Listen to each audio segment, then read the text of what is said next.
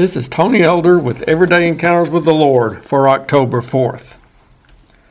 I was taking a long trip up north to visit a church and some ministerial colleagues in the region. One evening I went out to eat with a friend who has a reputation for being severely, I guess you could call it directionally challenged. My anxiety arose when I discovered his wife wasn't going to be able to accompany us to our destination. Being in rural Indiana, there weren't many nearby options for restaurants. So the plan was to travel to a town several miles away in order to have dinner. Shortly after our journey began, my friend suggested that we turn down a side road so he could show me a unique barn. After doing so, he insisted that we should be able to keep following that same road to get to the restaurant.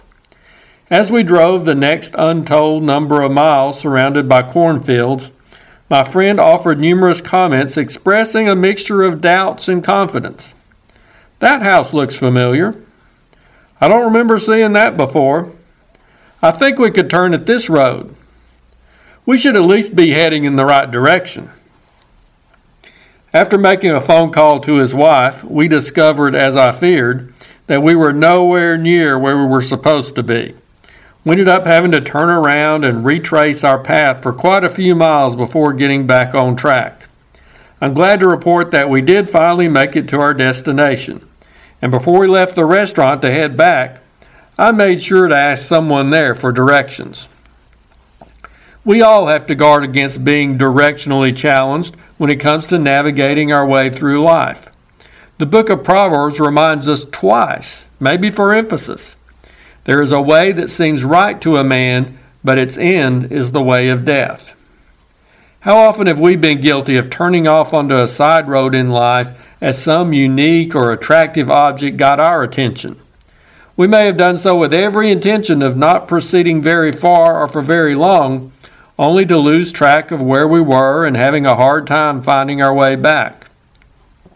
When we do choose our own alternate route, instead of staying on the course God has directed, it's easy to deceive ourselves into thinking we're all right. After all, we hate to admit to being wrong. We don't want to think that we've wasted time and energy going all this way only to have to turn around. So we grasp for signs of false hope.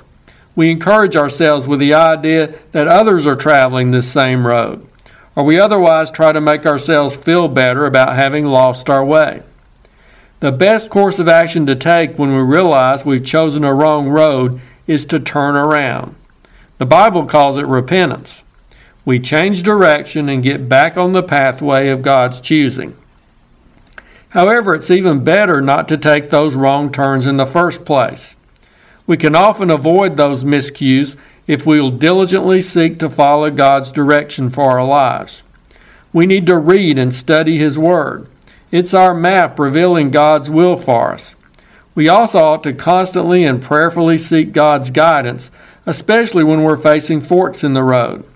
And we always need to try to keep a submissive spirit, ready to follow whatever direction God leads, even if it's not the one we would have preferred. So don't wander off in your own direction, no matter how right it may seem. Always seek and follow the Lord's guidance for your life.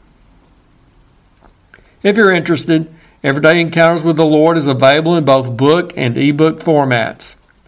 And now I pray that you'll encounter the Lord today in your own everyday experiences.